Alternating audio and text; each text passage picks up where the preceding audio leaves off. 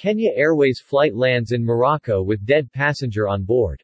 A passenger who was traveling from New York in the United States to South Africa via Nairobi, Kenya, died on board Monday this week after developing health complications midair. The 66-year-old man was on board Kenya Airways KQ flight from the John F. Kennedy International Airport JFK, in New York City in USA to South Africa, via Jomo Kenyatta International Airport JKIA, in Nairobi, on Monday. According to the JKIA Commandant Morris Kiplagat, the passenger was a dual citizen of Kenya and the United States. Reports from the Kenyan capital Nairobi said that the police records have indicated that the passenger had developed breathing difficulties and other health problems while in transit on Kenya Airways. Reports said that the plane had to be rerouted to Morocco to get specialized medical attention, but the passenger was pronounced dead on arrival at the Moroccan hospital. Kenya Airways doctors on the flight said the passenger's life was in danger as his organs showed signs of rapid failure. The flight had to be rerouted to Casablanca, Morocco. Police in Nairobi have identified the person but did not release his name for ethical reasons.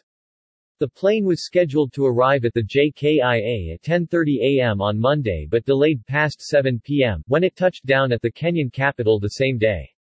A family member of the deceased said the 66-year-old man was living with diabetes and other underlying medical conditions.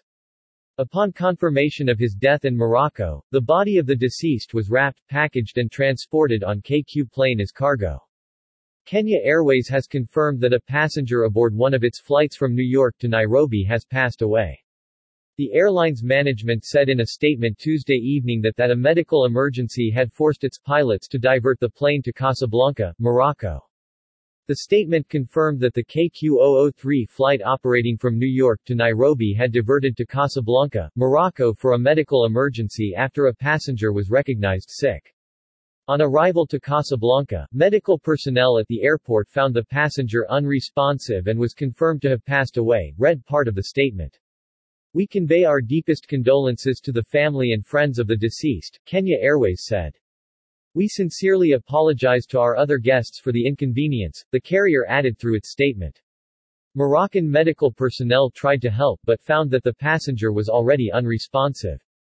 The man's family was reportedly informed of the incident and was at the airport to collect his body that was flown by the same flight from Morocco under the International Air Transport Association IATA protocols on a dead passenger on a flight.